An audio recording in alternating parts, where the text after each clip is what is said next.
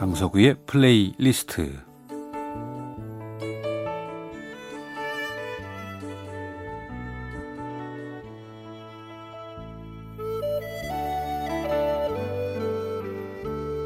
제가 살아가면서 느끼는 어떤 감정이나 생각 또 오래전의 추억과 함께 아름다운 음악을 엮어서 보내드리는 시간입니다. 강석우의 플레이리스트 참 오늘은 바쁘셨죠? 어린이날에 또 어버이날에 스승의 날까지 참 많은 분들이 바쁘셨을 텐데 그렇지만 가족은 어, 저는 번거로운 행복이라고 언제나 얘기합니다.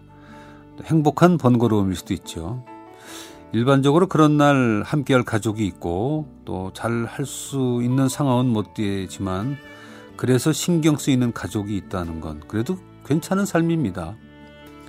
어버이날도 원래는 어머니 날이었죠. 저희 학창 시절에는 뭐 많은 아버지들이 서운할지 모르겠지만 저는 그냥 어머니 날로 두었으면 좋았을 걸 하는 생각이 들기도 해요. 그러니까 어머니 날 이게 뭔가가 좀 아련한 느낌이 있고 좀 뭉클한 감정이 생기는 것 같은데 그러니까 어버이날은 그냥 어떤 그 행사적인 날의 느낌이라 그럴까 저는 그런 생각이 듭니다. 그런데 제가 그런 생각을 하는 거기에는 어, 아버지와하고의 관계가 아주 친밀, 친밀하지 않았던 그런 이유도 어, 저에게 있겠죠. 전 시대에 아버지와 대화가 원활하고 아주 긴밀한 부자지간 또 그런 가정은 글쎄 제 생각엔 많지 않았을 것 같은데요. 어, 저희 아버지도 아주 근엄한 표정이었고 좀 저거 저 입장에서 좀 어렵다는 생각이 많았죠. 또 일부러 웃지 않으려고 애를 썼던 분 저는 그렇게 기억이 되고 있습니다. 감정을 잘 드러내지 않으려고 했던 분이었습니다.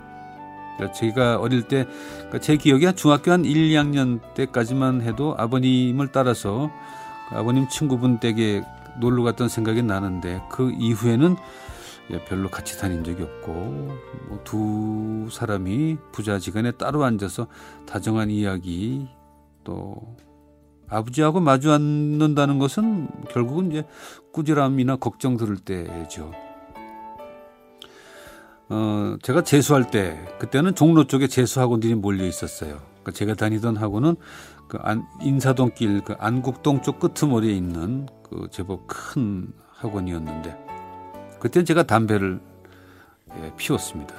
뭐 지금이야 뭐 성년이 되면 흡연이나 음주는 자율이죠. 근데 우리 때는 그럼에도 불구하고 부모님한테 들키면 안 되니까 몰래 숨어서 해야 되는 그런 분위기가 있었어요. 근데 물론 술 마시는 친구나 담배 피우는 친구는 냄새가 나니까 알긴 아셨겠죠. 그때 제가 피우는 담배값을 담배값을 그 검정 대학생 가방이 있었어요. 그 가운데 넣고 지퍼로 잠궈 놓는데 어느 날 학원에 가서 이제 1교시가 끝나고 그 건물 앞 마당에서 이제 친구들하고 한 대 즐기려고 하는데 어 가방에 담배가 없어요. 가방을 뭐 구석구석 아무리 뒤져도 안 보이는 거예요. 내가 분명히 어제 몇 개 피 남은 걸 넣고 잠궜는데 근데 순간 불안해지면서 아버지가 떠오르는 거예요. 아버지가 빼셨나? 그날 뭐 하루 종일 좌불안석이죠. 내 얘기 전에 들은 우리 재수 같이 하던 친구들도 뭐 같이 걱정이 걱정이죠. 집으로 오는 길은 발걸음이 무겁기 그지없었어요. 뭐 집에 도착했더니 뭐 여지없이 어머님 얼굴에 수심이 가득했습니다. 그 당시 어머님들의 고정 멘트 기억하시죠? 잘못했다고 무조건 빌어. 아마 그날도 그 말씀을 저에게 하셨을 거예요. 무조건 빌어. 어, 방에 들어서는 순간 다녀왔습니다 하면서 저절로 제 무릎이 꿇어졌습니다. 왜냐? 제 가방에서 없어진 담배가 예, 아버지 무릎 앞에 턱 놓여 있었으니까. 뭐 요즘에 어떤 아들들은 왜요? 필 수도 있지요. 나도 성인인데 하는 친구들도 있겠지만 우리 때는 뭐 얼음 뭐 어린 반푼어치도 없죠. 나도 모르게 무릎을 꿇게 됐고 나는 어떻게 해야 되나 참 막막한 시간인데 어느새 옆에 오신 어머니가 한마디 못하고 있는 저 대신에 제 옆구리를 쿡쿡 찌르면서 아 잘못했다잖아요. 이제 안 피운대요. 너 약속하지? 예, 저는 가만히 있는데 어머니는 참 급하죠. 거봐요. 안 피운대잖아요.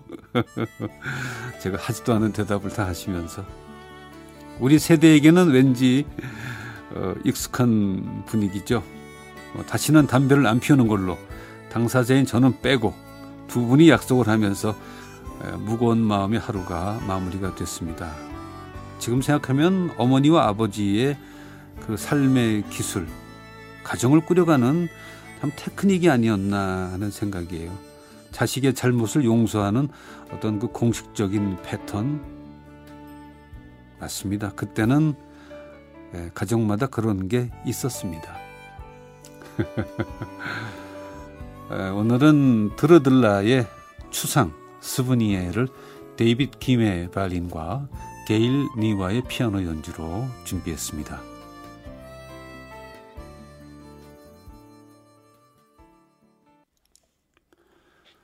드르들라의 추상이었습니다. 스브니에 데이빗 킴의 발린 또 게일 니와의 피아노 연주였습니다. 이 곡은 겨울 나그네에서 그 민우와 다혜가 어, 민우가 다혜 집에 찾아가서 어, 서로 만나지 못하면서 민우의 눈에 비치는 다혜의 모습이 흘러갈 때 이 곡이 흘렀었죠.